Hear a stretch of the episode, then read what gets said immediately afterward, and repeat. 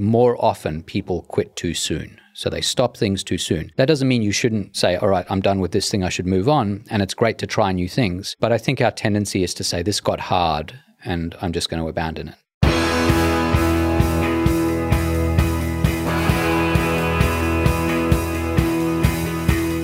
Welcome to The One You Feed.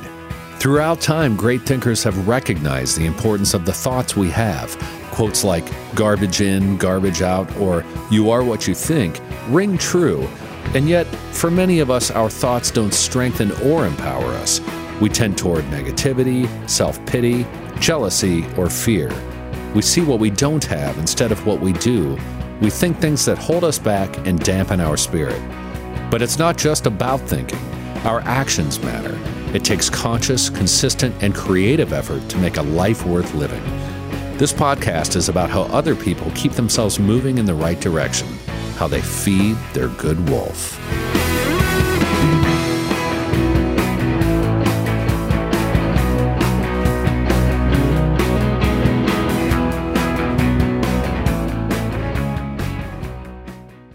Experts claim there is nothing tougher than a diamond. But at Diamonds Direct, we beg to differ. Have you ever met a mother? Strong, radiant, timeless. This Mother's Day, give her the gift that meets her match. With diamond jewelry starting at $200. Plus, Diamonds Direct's exceptional quality and unbeatable everyday price, you're sure to give her a gift that wows this generation and the next to come. Experience the thrill of jewelry shopping done right at Diamonds Direct. Diamonds Direct. Your love, our passion.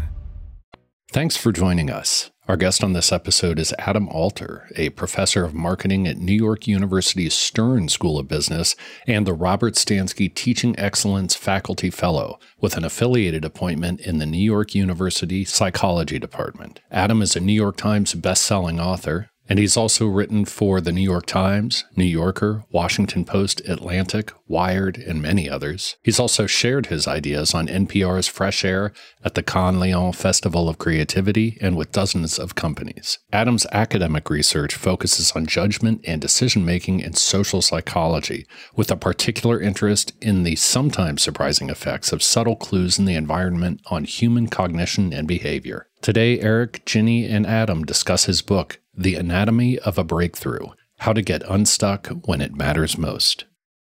Hi, Adam. Welcome to the show. Thanks very much for having me.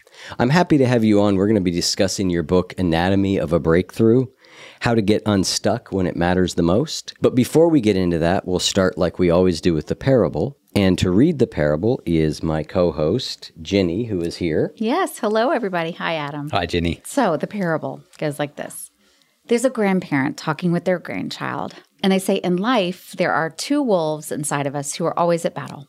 One is a good wolf, which represents things like kindness and bravery and love. And one is a bad wolf, which represents things like greed and hatred and fear. And the grandchild stops and thinks about it for a second, looks up at their grandparent and says, Well, which one wins? And the grandparent says, The one you feed. So I'd love to know how that parable applies to you in your life and in the work you do.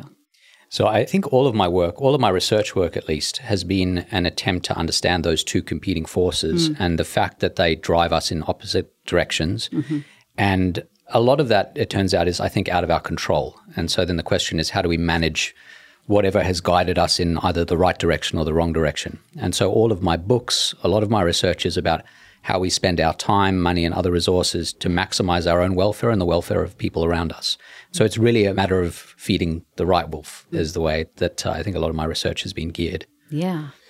So I think that this idea of competing forces getting pulled one direction or the other is the primary challenge, but there's often after that, or maybe embedded in that, the challenge of being stuck. It's what the new book is about. It's about places where we get stuck. And I was wondering if first you could describe to us what that word means to you. When you say stuck, what are you referring to? Yeah, I think there are, broadly speaking, two kinds of stuck. One stuck is there's a pandemic and I can't get to where I want to get to. You know, a few years ago, that was an issue for a lot of us, and there's not much you can do about that. There are Right. quarantine laws that prevent you from leaving a certain area, and you're stuck. That's not all that interesting to me. I think that happens from time to time. There are Yeah. constraints, financial, political, whatever. But what's interesting to me is that the vast majority of stuckness when we feel like we can't move forward is actually within our control. And so I've spent a lot of time trying to devise a sort of manual or set of rules that you can apply to lots of situations where, where we as individuals might feel stuck. And then you can sort of unpack those rules and then apply them to whatever this particular instance of stuckness is. And it's very broad. It can be financial stuckness. It can be stuck trying to find a creative idea and you can't get there. It could be that you're stuck at work, stuck in relationships. There are just tons of different contexts where it comes up. I ran a survey with thousands of people around the world and said, Can you think of an instance or an area of your life in which you're stuck? Everyone could. Took them an average of 10 seconds to do it. They all said, This makes me feel terrible. It consumes me. I really want to work it out. And the breadth and diversity of responses was incredible. Hmm. So it's a very broad concept. Yeah, it's really broad. And it's really painful and difficult when you're there. I mean, you, it is a sense of wanting to move forward, but doubting yourself and doubting that you have what it takes or doubting that you can. You know, it feels overwhelming. It feels like an invisible wall, and you just don't know how to break through. Yeah, I think it's very overwhelming. And what's really interesting about stuckness is I've been fascinated with the difference between being physically stuck and being psychologically stuck. Yeah, and I yeah. focus on the psychological side. Humans are really well designed to be physically stuck. We do all sorts of things that are very adaptive. Yeah. We develop huge amounts of strength, your adrenaline pumps, you do all sorts of things that get you unstuck pretty fast most of the time there are these stories in the news every now and again of someone who lifts a car to free yeah. themselves physically. The problem is all of those instincts that are great in that context do exactly the opposite when you're psychologically mm. stuck. They get you into a kind of tizzy and then you can't think rationally. You are just overwhelmed with emotion and it's very, very hard to make steps forward. So really figuring out the emotional part is the first part of moving past that sense of being completely overwhelmed. Yeah.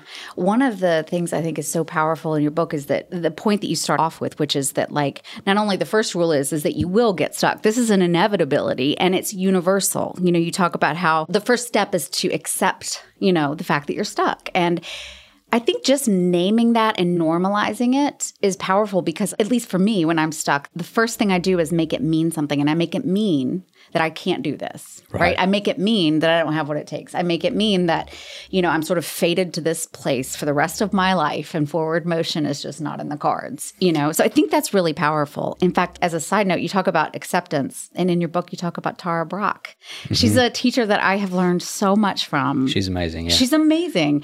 She was the teacher I turned to actually almost daily in the most difficult years caring for my mom with Alzheimer's. The wisdom she shares, and specifically around acceptance, is transformational. Yeah, I totally agree. I mean, I think one of the really interesting things about Tara Brach's work is the marriage of the East and West. Yeah. And I've done a lot of research into how the East and the West, or people in those cultural areas, think about different topics. And one of them is how we think about being stuck. Mm. So in the West, if you ask people in the US, in Australia, in Britain, in Canada, in New Zealand, you ask them, say, we've had three sunny days in a row, what's going to happen tomorrow? And they say, oh, it's going to be sunny again. We're in a sunny patch.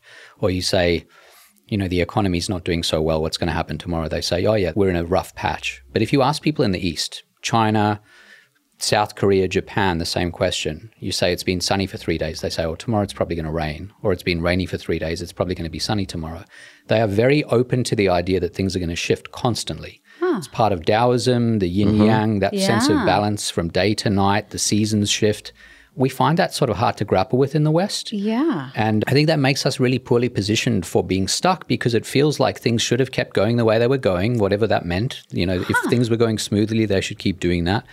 But that's, as you say, not the way the world works. And so being prepared for it is, I think, the first step in managing it. That's fascinating. I did not realize there was a difference, Eastern culture versus Western. I mean, the other thing I know I do is every time I'm feeling blue or, you know, grumpy, depressed, whatever, it's like, oh, I'm always going to feel this way. Right. exactly. It feels like it's going to last forever. And it's a big part of the way we think in yeah. the West in particular. There's a lot to go into there, but I think I'll keep us moving because that could be a, a, deep rabbit hole. But I'm right. fascinated by it. and I'm fascinated particularly that you yourself have done some of that research because as I hear about those type of cultural differences a lot, and then I'm always sort of like, I don't want to assume that that's necessarily true in all cases. But it's interesting that you've done that research fairly recently. I assume.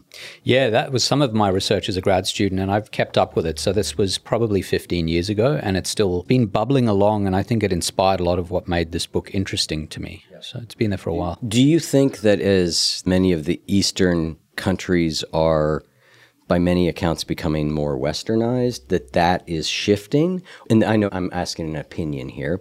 Or do you think that's deeply embedded enough culturally that even though they may be becoming more westernized in certain ways that some of those philosophical underpinnings are strong enough to withstand that. I think it's a bit of both. I think that uh, there are some deep philosophical ideas that aren't shifting all that much that will continue.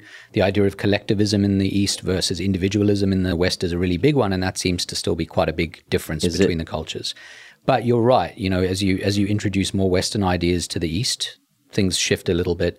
And that's actually what a lot of my research was about in those early days. It was about the shifting nature of cultural ideas and whether there might be a coming together of those disparate cultures yep. that they're starting to look a little bit more like each other. And that's yeah. that's what I found. Well, and we can see it in the West, right? I mean, yeah. with the huge amount of people who've turned to meditation and mindfulness exactly. and all that, right? Those are ideas that are pretty well imported and have really seeped into our Western culture in a pretty deep way. I think they could go a lot further and it would still be beneficial.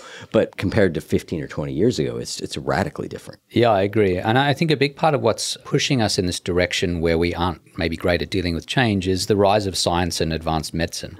Because what that's doing is it's showing us that we have the ability to overcome certain things that maybe yeah. historically we felt were beyond our control. So the fact that there are incredible scientific and medical advances tells us something about our dominion over the world. And I think that gives us this sort of sense that we have a command that perhaps we don't really have more broadly. And so we overgeneralize that. And when we get personally stuck, we're sort of blindsided by it. Yep. Yeah. One of the ideas that goes into this sense that everybody gets stuck is, as Ginny was sort of saying, it's really helpful to know because then it's not my own personal failing. And the corollary to that that you talk about that I really like is that when we struggle, we just see how hard it is for us. And we look at other people and we think, well, it's not so hard for them. You know, we were talking about this in regards to writing a book, right? Right before before we started talking, and it's like, well, when you're in the middle of struggling with the writing, you think, oh, God, I'm not any good at this. And then you pick up a book and read somebody who is good, and you're like, it just must come easy to them. Yeah. Because we don't see their struggle. Yeah, exactly. It's one of the things I found in the survey that I ran that everyone says they're stuck, but they think no one else is stuck. And I think it's because what we see in the world is the finished product, mm. whether it's on social mm-hmm. media platforms where everything is curated whether it's the finished book rather than all the drafts that went into it. You know, yep. a book can be 25, 30, 40, 50 years of work. And what you end up getting is the perfected, final, polished version. And I actually begin the book by talking about the actress Brie Larson, who was unusually transparent about this. She released a two part video on YouTube basically saying, I'm going to tell you all the auditions that didn't work out, all of the casting calls that didn't mm-hmm. work out. And that's really disarming because I think yeah. we spend so much time imagining that someone who wins an Academy Award for Best Actress had it smooth all the way through. Yep. And that's overwhelming if you see too many of those exemplars over time. And so it's really nice to know that that's not the case. Yep. And I think this idea back to what we're talking about around where in the West we think things are a little bit more permanent, right? It's kind of the opposite of what Carol Dweck famously coined the growth mindset, mm-hmm. right? Which is this sense like if I'm not good at something, then I'm just not good at it. And that's it. Whereas, Ginny, you were referencing this and what we're talking about in general is to get unstuck, I would assume part of it is the belief that I can get unstuck, that I can make progress. It's a huge part of it. I spend a huge chunk of the beginning mm-hmm. of the book talking about exactly this that the first step in getting unstuck is understanding what it is, what it means to be stuck, and grappling with the emotional consequence of feeling stuck. And I think having a growth mindset, believing you can change, things will shift, you can improve, you can learn skills, you can apply skills, is a huge part in, in ultimately getting unstuck. And so this isn't just a book that says, you know, here are 10 strategies. It's also a book that says, let's kind of marinate in being stuck and accept that this is the way the world is. It's going to happen again. You may as well accept it. And once you accept it, you're, you're that much closer to getting through it. When you say accept it, just to double click on that for a second, and you mean not to say you like it, not to say no. that you embrace it and hope that, it, that it's the case forever. You just mean to potentially, I'm assuming, like stop sort of fighting the fact that it's there. Exactly. I mean, to accept that it's occurred rather than denying it. Yeah. Because I think that's our first instinct a lot of the time is to kind of push it off, ignore it, don't grapple with it. You have to do something to get past it. And so you don't want to accept that it's here permanently.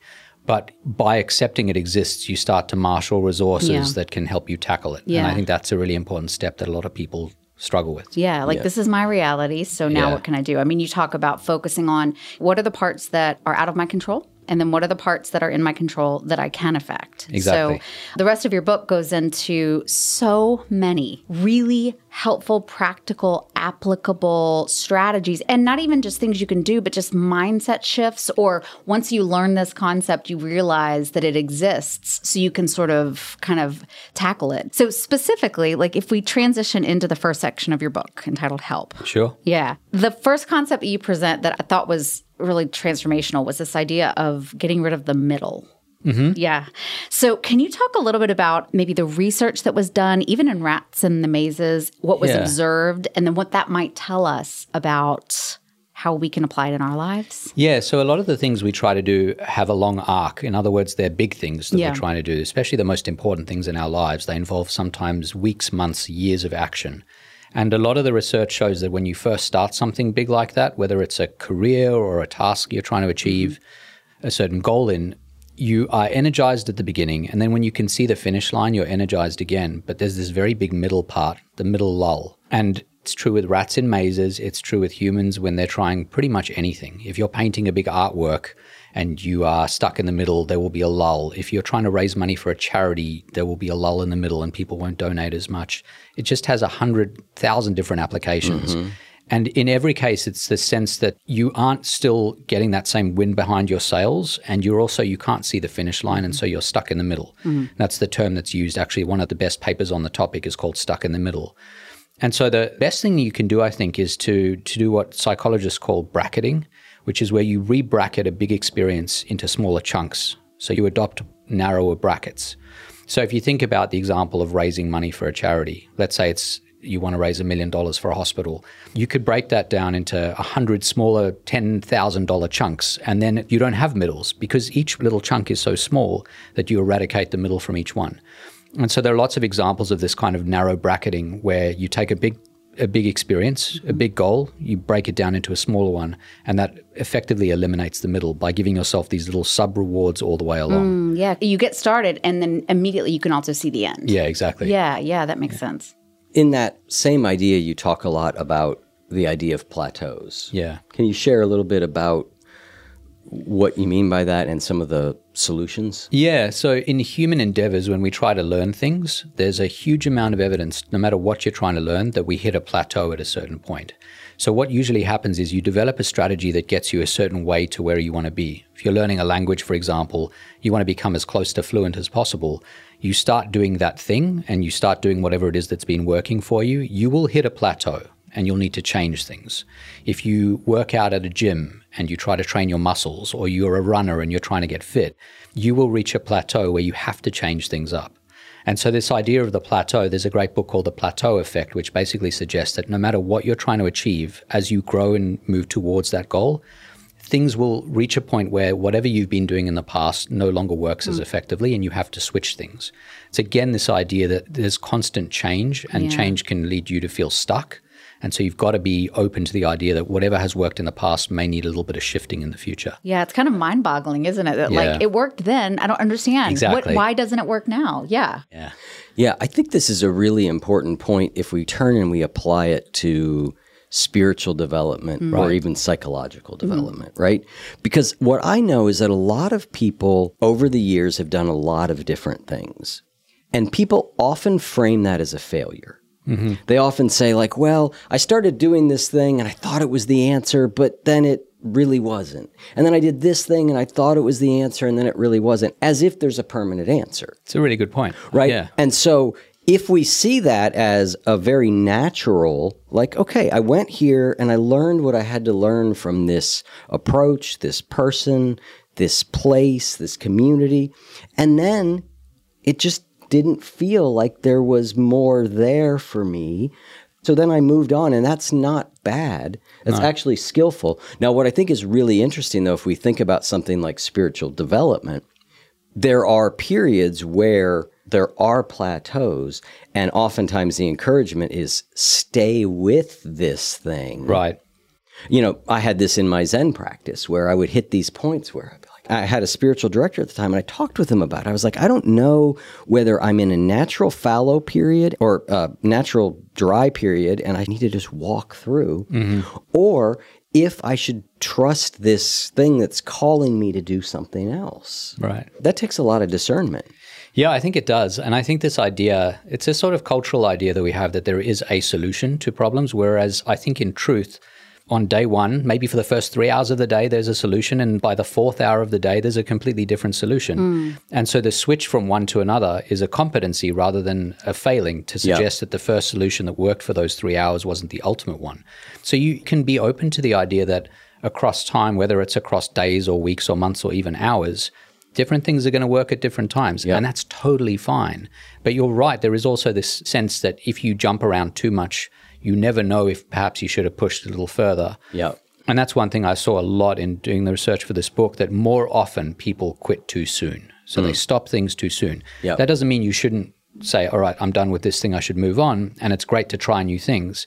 But I think our tendency is to say, this got hard and I'm just going to abandon it. What was it that determined in that research that caused you to conclude they quit too soon? Is there anything about that research and that conclusion that can help us decide whether we're quitting too soon? Yeah, I think one of the most useful guides is, you know, the theory of quitting too soon is based on the idea that you're not reaching a certain bar that you want to reach. There's some metric for saying I'm doing well and things are going uh-huh. fine.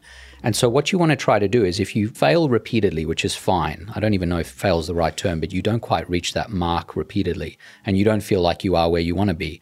That gap should get smaller over time. So if you are a creative mind and you're trying to come up with like a perfect book idea or you're painting or you are a filmmaker or whatever it is, you know that when you're producing things, they might not be exactly where you want them to be, but you usually have a sense of how close you are to the mark, especially as mm-hmm. you've done these things for a while. That might be true in, in meditation, in mindfulness, in Zen practice as well. You know where you want to be and you know the gap between where you are and where you want to be. If that gap gets smaller over time across a, a reasonable time period, that means you're getting closer and there's value in continuing. But when you start to see a divergence where the gap starts to grow consistently larger, mm. that's usually a time to invest your time elsewhere, or at least exploring other options and, and opportunities. So I think that's been really helpful. And there's some really interesting research tracking the careers of filmmakers, artists, writers who have a huge success. And the question is, what came before that huge success? And that's what you see. It's mm-hmm. usually the narrowing between where I am and where I need to be for that success to emerge. And so it's good to kind of constantly do this little audit where you say to yourself, Am I getting closer to the mark even if I'm not quite there yet? Something that I think is interesting to also reflect on, back to this idea of the plateau effect, is how things are constantly changing. And, and just to remember that. And then contrast that with our brain's natural tendency to sort of set it and forget it. Like we name something and then we don't really see it anymore, right? The idea of like once you call a bird a bird, you don't see it anymore. Or mm-hmm. like, you know, our brains can't constantly be looking for how things are changing. I mean, it's got a lot going on up there. The resources need to be allocated to keep us surviving. But like, you know, we do need to pause periodically and say, like, what has changed? What has absolutely. changed? Because something has. And so now what's needed? Yeah, I did this research with a colleague of mine, Hal Hershfield at UCLA, and, and we were really interested in understanding when people do this thing where they zoom back and say, What's going on in my life? Mm-hmm. Because we don't do that often. Yeah. You know, you're often nose to the grindstone. You're either exhausted or overworked and you've got too much going on. It's hard to do that. But what we found was that when people's ages end in a nine, when you're 29, 39, 49, 59, it's a reminder that time is passing because you're hmm. about to reach a new decade just by an accident of the way we count with the base 10 system. And so what we found was that these years, there are these surveys that ask hundreds of thousands of people around the world, how much do you question whether your life is meaningful? And we found that at these nine ending ages, there's a big, big bump in that number. And also that they do all sorts of things. They sign up for marathons.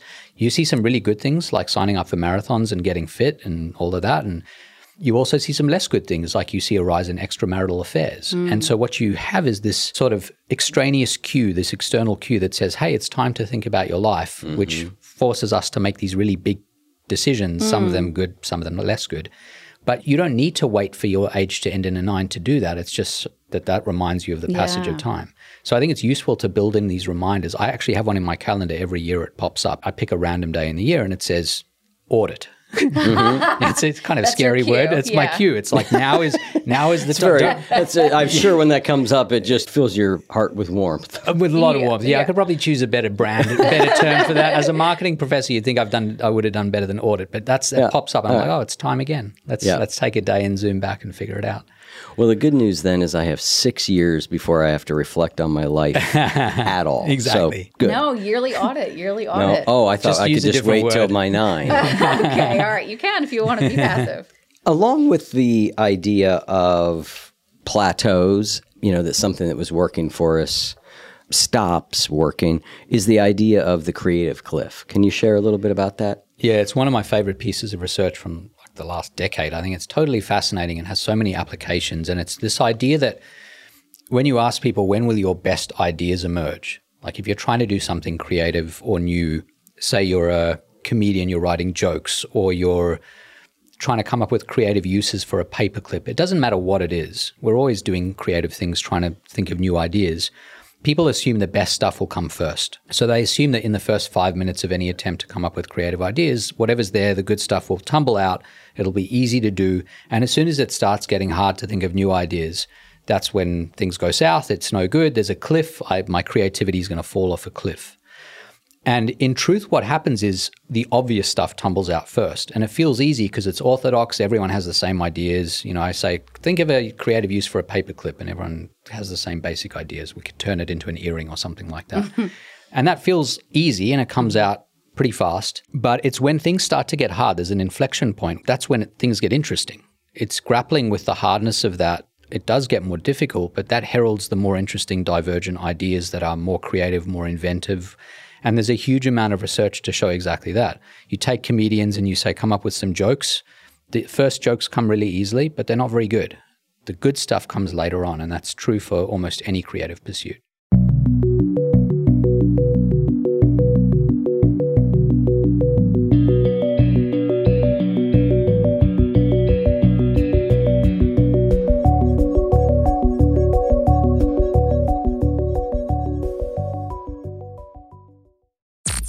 Tamika D. Mallory, And it's your boy, my son, the general. and we are your hosts of TMI.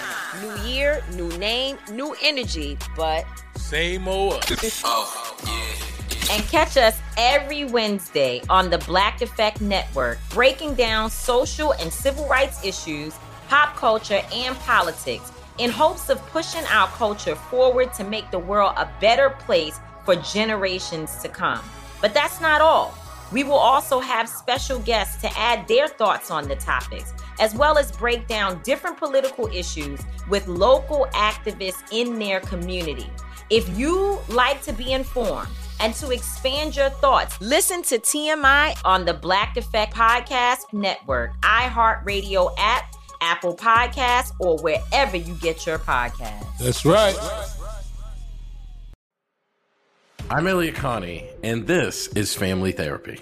my best hopes. I guess identify the life that I want and, and work towards it. I never seen a man take care of my mother the way she needed to be taken care of. I get the impression that you don't feel like you've done everything right as a father. Is that true? That's true. And I'm not offended by that. Thank you for, for going through those things and thank you for overcoming them. Wow. Thank God for the deliverance. Every time I have like one of our sessions, our sessions be positive. It just keeps me going. I feel like my focus is redirected in a, in a different aspect of my life now. So, how'd we do today? We did good. The Black Effect presents Family Therapy. Listen now on the Black Effect Podcast Network, iHeartRadio app, Apple Podcasts, or wherever you get your podcasts. That's a really interesting idea, and I think a lot about it in relation to music. Yeah. And if you read about musicians who have created great pieces of music, there tends to be a certain number of them who say, like, this just arrived. Like, it just showed up. I mean, Keith Richards talks about the riff for satisfaction. Like, Right. it was in his dream. He woke up, right? You know, other people will say, like, it just all kind of just showed up at once. And it feels like this remarkable, incredible experience. Right, yeah. And I think it does happen that way some of the time. right? The problem is you can't make it happen. No.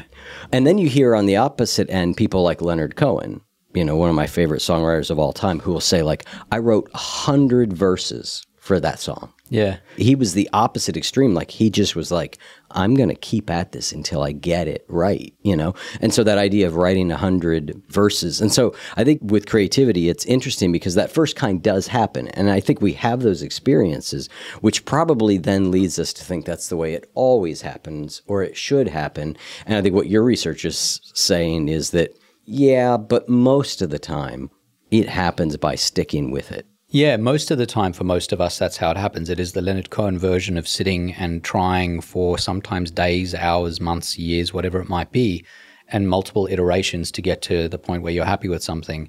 That doesn't mean eureka effects don't happen. You know, mm-hmm. they certainly do, and we're hit by a flash of insight. But I actually think a lot of those flashes of insight it's a mistake to see them that way. It's just that we don't know where they've come from. And they've come from the hours of work that you've done mm. before. Yeah, that's so great because there's an idea in spiritual circles that has emerged around that awakening just happens. And that all this straining and struggling and meditating and putting all this time in, like, you don't really have to do that.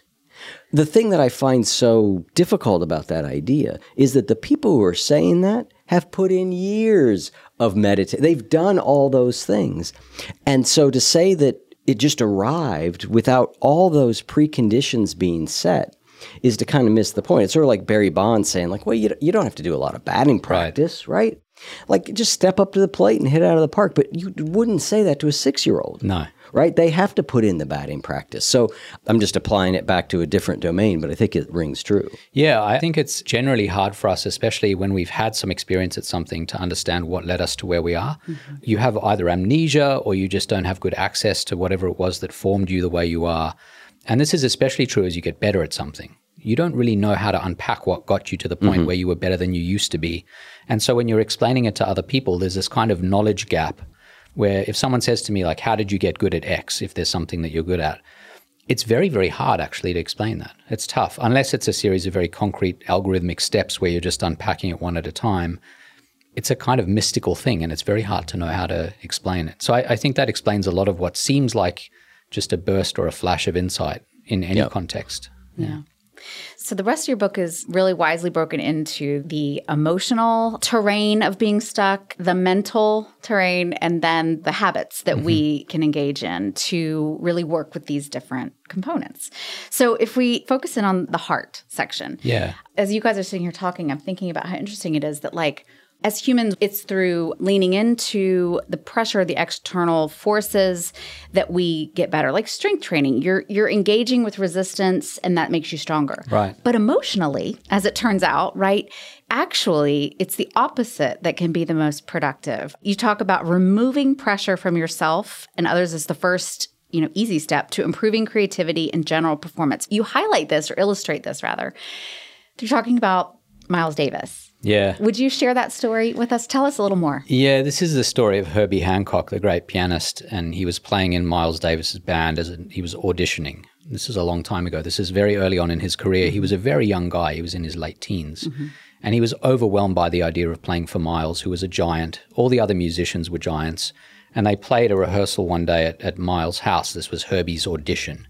And Herbie Hancock tells the story of this now, and it's it's absolutely magnetic because what happened was Miles was known for being a perfectionist, for being extremely talented, and for knowing exactly what he was aiming for with every piece. Mm-hmm. And so all the other musicians, their role was to basically guess what Miles wanted and then to produce it for him. And so Herbie Hancock goes into this knowing that that's what he's trying to do. And Miles sits there through the, the beginning of the audition, which is going to last a few days. They're all jamming together and he throws his trumpet down after a couple of numbers and then he goes upstairs and they don't see him for days. And Hancock thinks to himself, well, obviously I bombed it. He left the room. He's not even listening. He's not interested. But it also liberated him. It made him feel like, well, the stakes are much lower now. You know, I'm just jamming with a couple of the greatest musicians of the day. And he starts having fun and he starts playing some things that maybe he didn't even expect to play in front of Miles. At the end of the third day, Miles comes down the stairs and says, You know, I've been listening in on the intercom for the last few days and uh, I like what I'm hearing. And so this guy who is known for dialing up the pressure constantly also knew when to dial it back. Mm. And he knew that by giving someone who was young and unformed, but who was very talented, a little bit of extra emotional space, he was going to get the best from him. Now, we can do that for ourselves as well to a large extent. I think we often put so much pressure on ourselves because we see other talented people famously being hard on themselves in many contexts. It's almost always the wrong way to go if you're trying to get the best from yourself. And so I'd spend a good few chapters talking about taking a pause, dialing down the emotional Mhm. intensity, and how giving yourself a bit of breathing space emotionally is, is usually the best way to start getting unstuck. Yeah. It connects back to, in kind of a spiritual realm, like the idea of self compassion. But that term doesn't connect for a lot of people, right? So I like this as another avenue in, which is to think about how you can lower the stakes on what's expected. I mean, so many of us, right, when we know we want or need to perform, we get really hard on ourselves like, come on, you can do it Yeah. Thinking that that's actually going to help us produce our best work. Maybe it does once or twice, but as Erica said before, I like this term, it's, it's sort of a dirty fuel. Like it burns. Yeah. You know, like over time, that actually corrodes us and it keeps us stuck. It can keep us from performing at our best. So, one of the ideas you talk about is it's a maybe a semantic thing, but it really works. And I'm going to take it a step further. you say, you can rise to a challenge where you might succumb to a threat. Yeah. So if you if you can reframe things, you know, but I even need it to go lower. So like for example, we ride the Peloton and uh, Eric loves the like different, you know, 90 day challenge or 30 day Right. challenge or it's like everybody's got a challenge for something and I am like I am not the least bit interested in joining your challenge. Yeah. Now, an experiment I'm all for it. Like, give me a 30 day experiment and okay, like, let's see what we can do. I needed even a step I, down I love from that there. as a dialing down from challenge. There's, there's threat, there's challenge, there's experiment. experiment. Because who knows what's going to happen. Right. And that, that really takes the emotional intensity Yes. down. I like Yes. it. Yeah, that's great. Yeah. Yeah. The threat is just so daunting, right? But challenge makes you feel like, let's see, because it brings curiosity in. Exactly. Yeah, I talk a lot about experimenting in, in a later part of the book, Yeah. but I think as a way of reframing that overwhelming sense that I have to achieve something, Yeah. it's it's very valuable. And I, I think in general, we don't go very far imagining this, but we think about worst case scenarios, but we don't go far enough into that because usually things that don't quite work out, there's something on the other side of that, and Mhm. you can try again, you can try Mhm. something different. And even recognizing that that's true usually takes the emotional intensity down to a Mhm. point where you perform better in the moment. I'm going to go back to music for a second because this question's been bouncing around in my mind and it may not be relevant. but Sure. We're talking about this idea that there's not a creative cliff, that you get better at something the more you work on it, the longer you spend on it, right? And there's a domain in which I'm wondering how true that is, and it's rock and roll music. Hmm. And the reason I'm wondering is that there are some examples. You've got Bob Dylan is probably the primary one who is creating what I would say is some of his best music Yeah. at the age he is. Right. But so many musicians, it's in their first couple years that they just nail it. And then it kind of fades. And I'm just curious what you think about that. Yeah, it's funny. I was investigating this idea that we have hot streaks in our careers. Yes. And I talk about this in the book. And one of the things that I found most interesting about hot streaks is there is no recipe for when a hot streak will happen. There's no way to predict it. Mhm. For some people, there are many hot streaks in our careers. Some people just have one. Most people have at least one. But when I look at the careers of musicians, there are people who have that hot streak during the January of their careers, some in the December, Mm. some it, it comes like, Yeah. like seasons throughout their careers. And it's a little hard to predict. The biggest predictor of when you'll get a hot streak is to do two things in a particular order. And the first thing is to explore, is to experiment. It's to roam widely and say, hey, I haven't figured out exactly what works best for me. And so I'm going to try like five, six, seven different things. And so you see musicians or artists trying all these different styles Mm. and approaches and different instruments and different Mhm. ways of different time signatures and different uh, crafts and approaches and so on. And then they say, hey, you know, that this one of them, the third one I tried, I think I liked that. There was something that resonated there. Then you go as deep as you can into that thing. So the first period is scan as much territory as you can. The second is whatever worked best, go really deep on that thing. Just exploit it. That's actually the term they use. Exploit it as much as possible. And when you do that, explore, then exploit in that order, that's when the hot streak emerges. I That's- love that term. Yeah. Yeah. I think that's exactly right because when I look at musicians and some of them that I love, I can almost always see like a three album period where I'm like, I don't know what happened Right, exactly. in those three records, but they had it like Yeah. totally. And before that, I mean, sometimes it's their first record that Yeah. they start that way. Sometimes it's their second or third record. And then, you know, the hot streak ends. But to your point, there can be others. And it seems like probably then what's happening is they are then moving into exploring again. I mean, Exactly. You know, exploration happens. I mean, certainly that's been the case with many people who've had second acts, as we would say. Yeah. You know, they explored and they came back and then were able to do something slightly differently really well. Yeah, uh, there's something really liberating about this. And this is what I found over and over again that it's never too late. So, a career that hasn't yet had a hot streak, or someone who's still struggling as they move into middle and later adulthood, there are people who, at the very end of their careers, have this great, incredibly productive, incredibly self fulfilling period. And so, by just applying, even at times where it feels like behind you, perhaps things haven't looked the way that you've wanted them to, you could get there and you can get there, and people do. That's really important. I think in our business, um, and I'm looking at Ginny sort of as I say this a little bit, but in our business, there have been plenty of times where I've concluded, like, that's it. Like, Right. we've been doing this this long and we're about as far as we're going to get. And, you know, like, it's just anybody who wanted to listen to us would have been listening to us by now and, you know, or whatever it is. And I've been proven wrong again and again by saying, all right, let's just stay with You it. kept and going. Then, Yeah. And then you're like, oh, look at that. Mm-hmm. Yeah. We may be jumping ahead a little bit by talking about this exploring, exploiting, but I wanted to ask one more thing about this because I really liked it, which was this idea of how do you know when you're in one mode or the other? Yeah. Which is the yes and no. The Will yes you talk no. about that? Yeah. So this makes me think about what it was like when I was a very young assistant professor. I just started as a professor and I was saying yes to everything. Every opportunity that came by, I was like, I will try that, I will try that, I will try that. I will, you know, be up for 18 hours a day. I will say yes to everything. And that was great. And it, it showed me that I could write books and it showed me that I could consult and do other things that I perhaps hadn't imagined mm-hmm. doing. But I was exhausted. Mm-hmm. But that was a period of exploration. Yeah. I had to say yes to everything to sort of sift through all the options and to get a sense of what worked. And then I reached a point where I was like, I don't think I want to keep doing that so furiously. What I want to do is figure out what works and then really do that. Mm.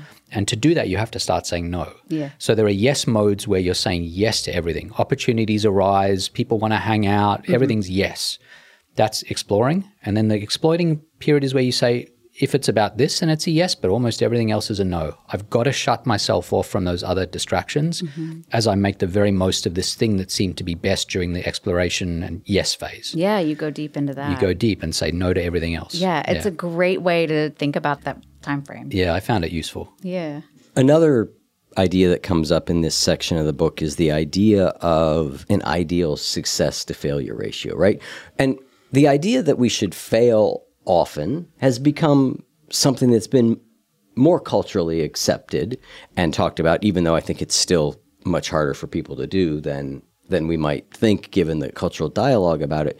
But there's actually a ratio that tends to be beneficial for how often I should be succeeding versus how often I should be failing. Yeah. So, just a caveat, it really depends on the domain, but the basic idea is you should succeed more often than you fail. And it should be something like three quarters to even four fifths of the time you should be succeeding. And what that basically means is if you're trying something and you're constantly failing over and over and over again, it's demotivating. You don't want to be in that situation. You want to challenge yourself occasionally, but you also want to be within a comfortable zone for much of the Yeah. time. That builds confidence. It also builds this this liking for the thing you're doing because we like to succeed. Yeah. Yep. So I was very lucky. I got to visit with a whole lot of Australian coaches of elite athletes, and I asked about a hundred of them this question: How do you get the best from your athletes? Do you put them in a situation where they're challenged constantly and they're really struggling through things, or do you give them tasks that are easy so that they can build confidence? And most of them said most of the time they have to be able to do the thing that you're giving them to Yeah. do. But if you always do that, they'll never grow. Mm. And Yeah. so you've got to pepper those experiences of capability with extensions and you know dialing up the difficulty just a bit. And so this research basically says that across contexts, it's about 80% of the time roughly that you succeed.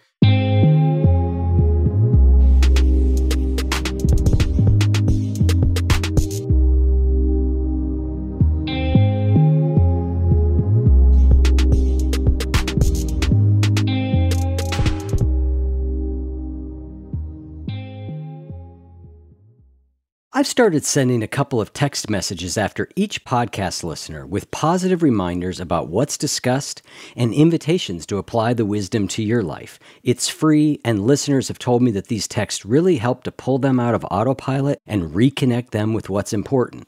When you get a text from me during your day to day life, it's one more thing that helps you further bridge that gap between what you know and what you do. Positive messages when you need them. From me to you. So if you'd like to hear from me a few times a week via text, go to oneyoufeed.net slash text and sign up for free. It's I'm Tamika D. Mallory. And it's your boy, my son, the general. And we are your host of TMI. New year, new name, new energy, but same old. oh, yeah. And catch us every Wednesday on the Black Effect Network, breaking down social and civil rights issues, pop culture, and politics in hopes of pushing our culture forward to make the world a better place for generations to come. But that's not all. We will also have special guests to add their thoughts on the topics, as well as break down different political issues with local activists in their community. If you like to be informed and to expand your thoughts, listen to TMI on the Black Effect Podcast Network, iHeartRadio app, Apple Podcasts, or wherever you get your podcasts. That's right. I'm Elliott Connie, and this is Family Therapy. My best hopes. I guess identify the life that I want and, and work towards it. I never seen a man take care of my mother the way she needed to be taken care of. I get the impression that you don't feel like you've done everything right as a father. Is that true? That's true. And I'm not offended by that. Thank you for, for going through those things and thank you for overcoming them. Wow. Thank God for deliverance. Every time I have like one of our sessions, our sessions be positive. It just keeps me going. I feel like my focus is redirected in a, in a different aspect of my life now. So, how'd we do today? We did good. The Black Effect presents Family Therapy. Listen now on the Black Effect Podcast Network, iHeartRadio app, Apple Podcasts, or wherever you get your podcasts. interesting because that correlates very closely, idea wise, to the research on flow. Yes, exactly. Meaning, right, like we have to be kind of in a place where we are challenged, but not so challenged that we get discouraged and give up. But it's not so easy that we're bored. There is an optimal place of the difficulty level. And I think that's a really important idea that everybody can work with and play with is, you know, what is the difficulty level that I'm at? I'm a guitar player and it took me a long mm-hmm. time. Some people did this very well early on. Like my, my best friend Chris, who's the editor, he did this very early on. Like he knew how to bring the difficulty level to right where he needed it to be. Right. And I was sort of the opposite, which was that if anything was slightly difficult, I just gave up. Yeah. I didn't know how to turn the difficulty down. Like if I couldn't play something, like almost immediately, I went, I can't play it. And I gave up. And there were some benefits in that I just learned to write my own music right away because I kind of had to. So that was a benefit. But I didn't progress much as a musician because I didn't know how to get that difficulty level right because it was always too hard. And so I just didn't do it. I think at the very beginning of anything, if you're just learning something like an instrument, I think there's going to be a higher failure rate because everything is hard. Yeah. You know, like you've got to be okay with that early on. I think this failure rate really describes what it's like to be entering a period of maturity or mastery mm-hmm. and you're trying to get better. So you're not a complete novice, whether it's an instrument or a new language or, or really anything that you're trying to get better at. So you have to be open to the idea that starting something new, like if I decide tomorrow that I want to learn the guitar, I'm going to fail more than 20% of the time. I'll fail all the time. And Yeah. that's got to be okay, I think. Yeah. But you're right. You've got to very quickly get to the point where you say, I need to get something out of this. I need to enjoy it early on Yep. so that I want to keep doing it. So maybe it's just a matter of strumming mindlessly and, and, and maybe teaching yourself and, and uh, composing your own music is the way to do it because then you set the difficulty. it certainly worked in that way. Yeah. But what I learned, and it took time to learn it, is that like no matter what you're trying to play, you can dial the difficulty level down Yeah. and just go like, all right, I'm going to work on playing these two notes and I'm going to work on playing them really slow. Okay, now that I can play them at that speed, can I play them a little? And I just didn't understand that for a long hmm. time. It seems kind of obvious, and I think that's one of the, in in my case, the danger of being entirely self taught and never having had any lessons is I was never shown how to deconstruct it in that way. Yeah, I'm, I'm smiling because I remember in grad school I had this classmate who lived in the next room over from me, and I just heard him playing over and over again. He had a bass guitar and he played the beginning to Smoke on the Water, oh, but literally for a year, do do do do do, just over and over again. And I would say to him, "Dude, are you going to do something different?" He was like, "No, I'm happy. I like." I know what I'm doing. I'm getting better and better at this. I feel happy every time I play, but he would do it for hours. And I think I think there is there is a level where you want to build in that 20% failure rate and Yeah. he, he was content and that's great. Yeah. But uh, if you want to get better at something, obviously you can't keep playing smoke on the water over and over. We have a version of that in our own household occasionally where Oh, yeah. I will be like working on a difficult piece. And after a while, Ginny will be like, Can we do something else? Yeah, yeah, yeah. Can you play something else? Not very often. She's pretty patient, but every once in a while, it gets to be can too only much. take so much. Yeah, Yep, I hear you. yep. That's funny. All right. So if we move into the head section, so the mental terrain of getting unstuck, there's something you talk about which I really connected with for a while. Actually, I thought this might have been a failing of mine, a weakness of mine, or like evidence that somehow I wasn't quite good enough. But so, and it's actually a difference that you and I have. You're going to have to correct me here if I don't sort of language this correctly for you. But in general, you can sort of sit down at a computer and kind of do your work, like think your way into the thing you want to create, right? Like you're able to sort of solo it. Now, I'm not saying you never work with others, but you know, yeah. I have always known about myself that I need sort of other people to collaborate in order to create something. That it's the interaction with someone else, the exchange of ideas, the thing that they say that sparks something I thought or never saw before. And it's in that realm that I can kind of create something. I always thought that was a weakness, but it's actually pat myself on the back a genius that I have. No, I'm kidding. But that you say that working with new people can inspire creative unsticking for at least two reasons, right? So they bring fresh ideas as one of those reasons. Yeah. One of them is just that if you are different from someone else in any way, you have different content in your head mm-hmm. and they will bring ideas that you just don't have. And so there's huge value in just talking to people who are as different as possible from you. Mm-hmm. That's the sort of theme in that chapter is that we often surround ourselves with people who are in some way like us, mm-hmm. like we think the same way, we have the same attitudes and values and so on. And there's nothing wrong with doing that. But if you're trying to get unstuck, you don't need more of yourself. Right. You need something new. Yeah. And so speaking to someone who's different from you on some critical dimension is the way to do that. There are all these examples of, of very successful companies like Pixar creating these incredible films where on every team they will go out and hunt what they call a black sheep. Not hunt. They'll bring someone in. That's probably, probably probably the wrong term for talking about They'll animals. bring them in, then they Yeah, will hunt them They will on the hunt them. Pixar grounds. Let's- let's All right, let's that. let's let's ro- roll that back. Pixar, we're just kidding. Yeah. So there's a great example with Pixar, and um, they will assemble a team, and they'll always put a black sheep on the team. And the black sheep is someone who thinks differently from everyone else in some critical way. Yeah. like everyone thinks that animation is key. This person is a storytelling maven, and they're like, no, let's just put the animation aside for a minute. It's all about the narrative, and they find that. In all these different contexts, just having that different divergent voice is unbelievably valuable as, a, as an unlocking agent. Mm-hmm. There are even studies where they ask people in groups to solve puzzles, and they have this little AI, like a bot, hmm. that gives them solutions that are, come up on a screen. Like hmm. it'll say, "Why don't you try this? Why don't you think about that?" And there are two versions of the bot. There's the bot that kind of mirrors what everyone else is saying, but does a slightly better version of it, and that's okay. But then there's also the chaos bot.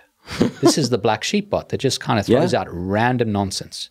And when they do that, these people are like, "Wow, I didn't think of that," Yeah. and it unsticks them. That's great. It- Yeah. It's so interesting. I've played with Chat GPT. So, well, I have with Chat GPT, but with GPT itself. Yeah. And I don't know what the parameter is, Right. but there's a parameter that you can dial up and down for sort of what you're saying. Like, Yeah.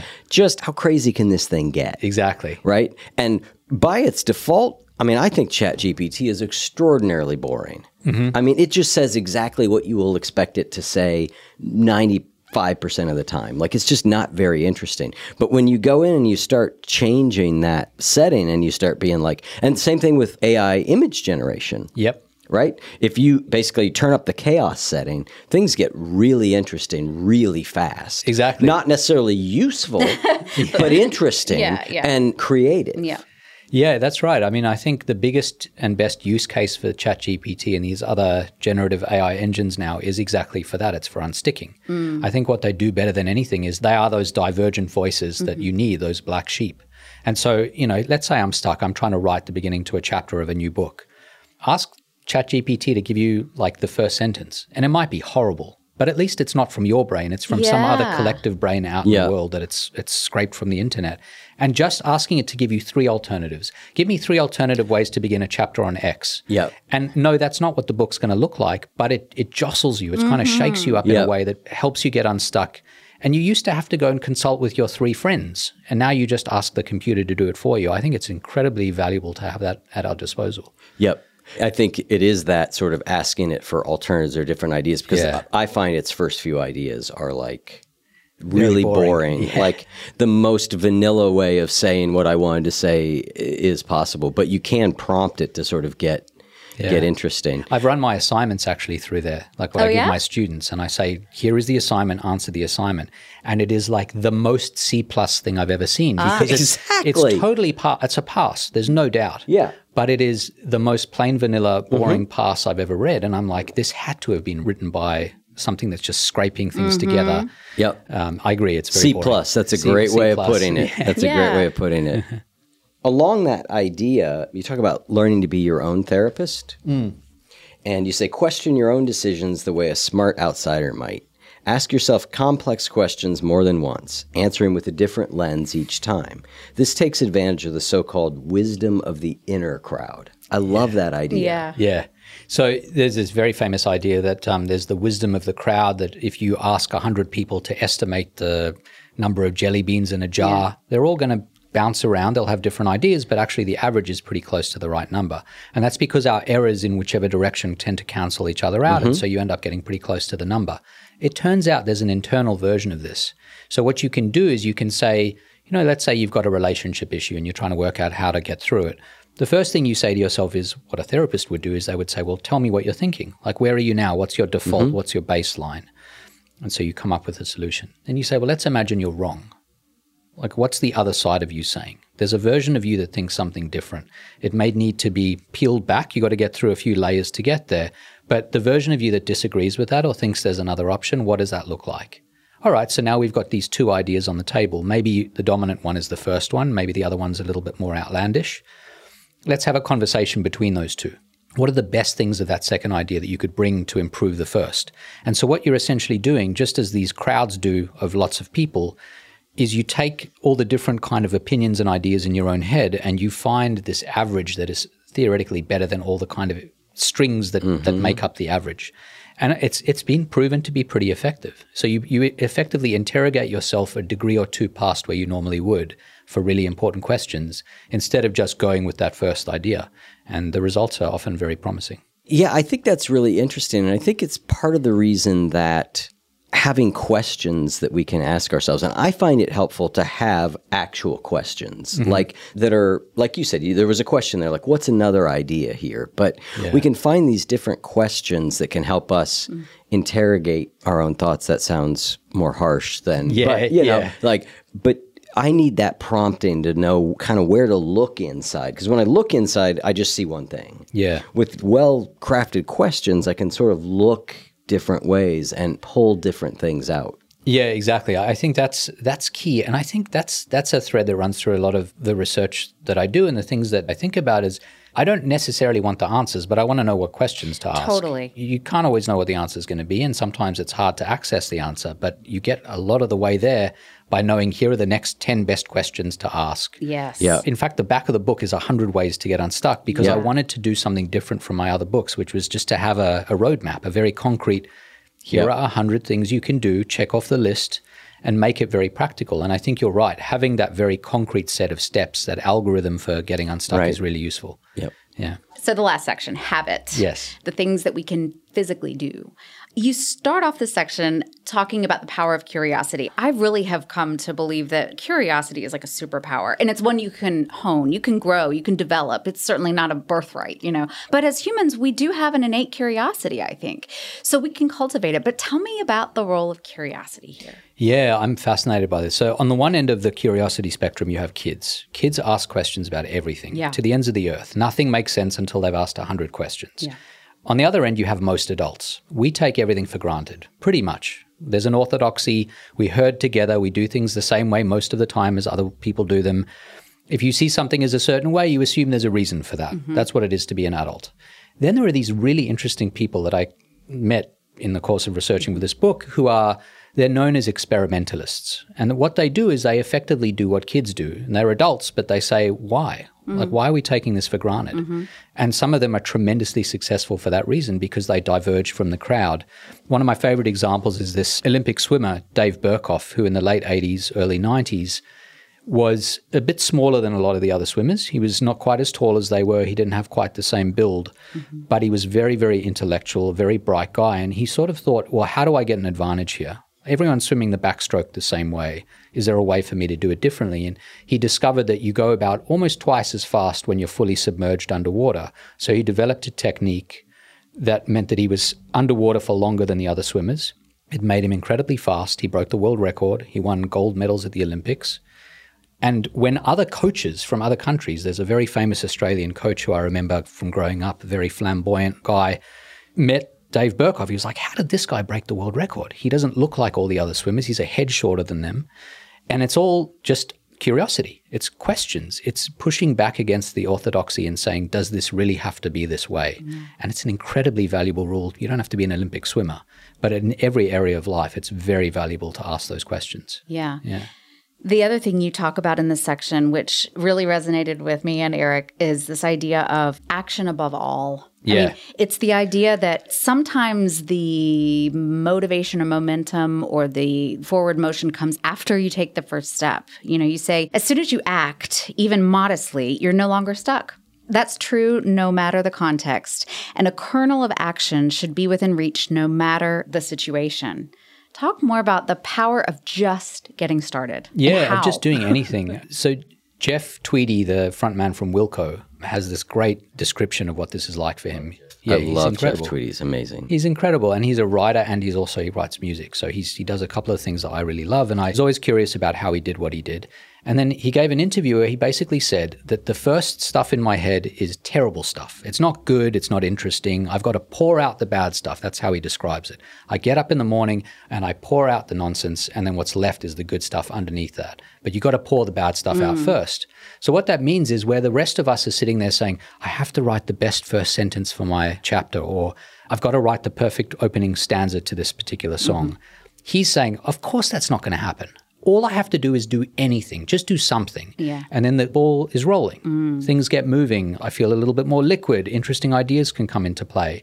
This idea that doing A, small things, but B, even bad things, Mhm. you can write badly, which is better than not writing at all. Yeah. You can have a conversation not expertly, which is better than not having the conversation at all.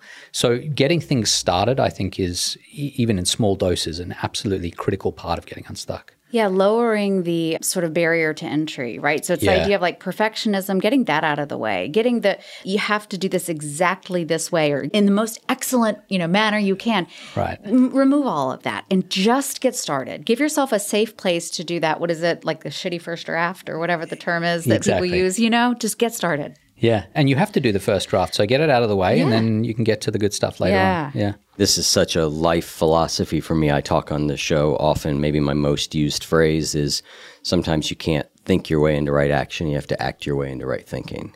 Totally agree. You know, and I think this is for creative projects, but anything in general. I didn't make up that phrase or this phrase, but one that I absolutely love is depression hates a moving target. Mhm. And as somebody who struggles with depression from time to time, I just find moving. Yeah. And I don't necessarily mean like on a treadmill, although that's great. Exercise is really good, but just get outside, do something. Any movement tends to be good. And I think any movement tends to be good when we're stuck, whether it's mentally, emotionally, Yeah, there's this really fascinating research on this that shows that startups where people are forced to move, where they're forced to walk because of where the startup is located, maybe it's in a walking city or something like that, they have better ideas. Yeah. Mm. So by physically moving, Yeah. you you actually somehow liberate better Yeah. ideas. Yeah, it's really interesting. Yeah, I've learned that about myself that like I like to work different places. So like work from home one day, go to the library another day, go, Yeah. go to a coffee shop another day. But like there's something for me about moving from one place to the next. It just tends to help me not at least feel so stuck. It's another way to get over the plateau, right? If you feel that you've hit a plateau, just change things up. Mhm. And so by constantly shifting things, whether it's a physical task or something like writing, changing the place where you're doing it makes a huge difference. I've heard some science behind this that the movement in our body just stimulates our brain in such a way that we're able to make connections or access filed away connections that we otherwise just didn't quite have all of our neurons firing to make happen. I mean, that's a very unscientific way to explain it. But I know that, like, when I'm on the Peloton in the morning and I'm listening to a podcast, I'm like grabbing my phone to write down these ideas Right. it's just firing like crazy. But it was just getting my body moving. Yeah. So I run and I've started running with a little piece of paper Yeah. and a, the tiny little Yeah. pencil because I I find that sense. happens all the time and I'm on the middle of a run and I'm like I'm going to forget this and I always Yeah. forget things. But it's true. How Yeah. often do those great Yeah. ideas just pop Yeah. up? It's Yeah. when you're asleep unfortunately Totally. and when you are moving. Are moving. Yep. So I'm curious about something. Instead of saying, did you, I'm going to say, when you got stuck at some point writing this book. At some point. okay, many points. Many you points. Can, you can you can drill down here if you want. Not to put you on the spot, but like, can you think of a time writing this book when you got stuck? And maybe give us an example of how you applied any of this knowledge to get yourself moving? Yeah, so I read this interview with Jeff Tweedy, and he talked about pouring out all the bad ideas. Yeah. I can't tell you how many bad ideas I poured out to get to the the version that you see because writing is hard. It's a very long term process. It takes, in the case of this book, it was an eighteen month process, mm. and so there were many days where nothing came out, or not very much came out, or what came out wasn't great, and I didn't use it. But that paved the way for the next day and the mm-hmm. day after. And sometimes you'll have these magical days where you'll write thousands of words. They tumble out exactly as you like. And the thing that I always do when that happens is I ask where that comes from mm-hmm. because I think it's hard to know. But if you're really thoughtful about it, sometimes you can see the origins of it in the failures of the days before. And so I'll mm. look back at what I poured out yesterday and realize, oh, this is just like a 10 times better version of what I did mm-hmm. yesterday. And had I not done that yesterday, I wouldn't have been able to get mm. to where I am today. I, I think writing a book about being stuck and getting unstuck is is great because you're constantly using the techniques that you're writing about in the course of writing the book. Yeah, I'll bet. I love how you use the good days to connect back to the days that feel tough so that when you're in them the next time, you can Exactly. really remember that and see that as, even though it doesn't look like immediate progress, Yeah. it's still making progress. Because you want to feel like there's meaning to the failures too. Sure. right? You want to feel like when things are difficult and when you're not pouring out thousands of great usable words, that there's a purpose for it. And I think that's so much of what our lives are about. It's, it's even the hard moments, the moments that aren't going exactly to plan. You have to feel like there's some value to them.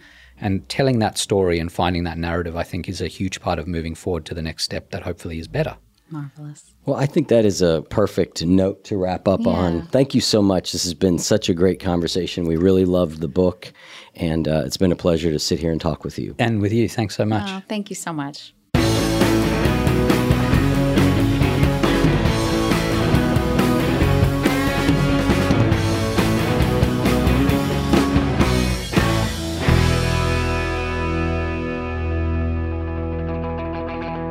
If what you just heard was helpful to you, please consider making a monthly donation to support the One You Feed podcast. When you join our membership community with this monthly pledge, you get lots of exclusive members only benefits.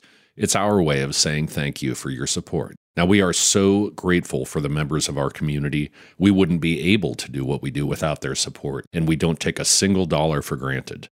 To learn more, make a donation at any level, and become a member of the One You Feed community, go to oneyoufeed.net slash join. The One You Feed podcast would like to sincerely thank our sponsors for supporting the show.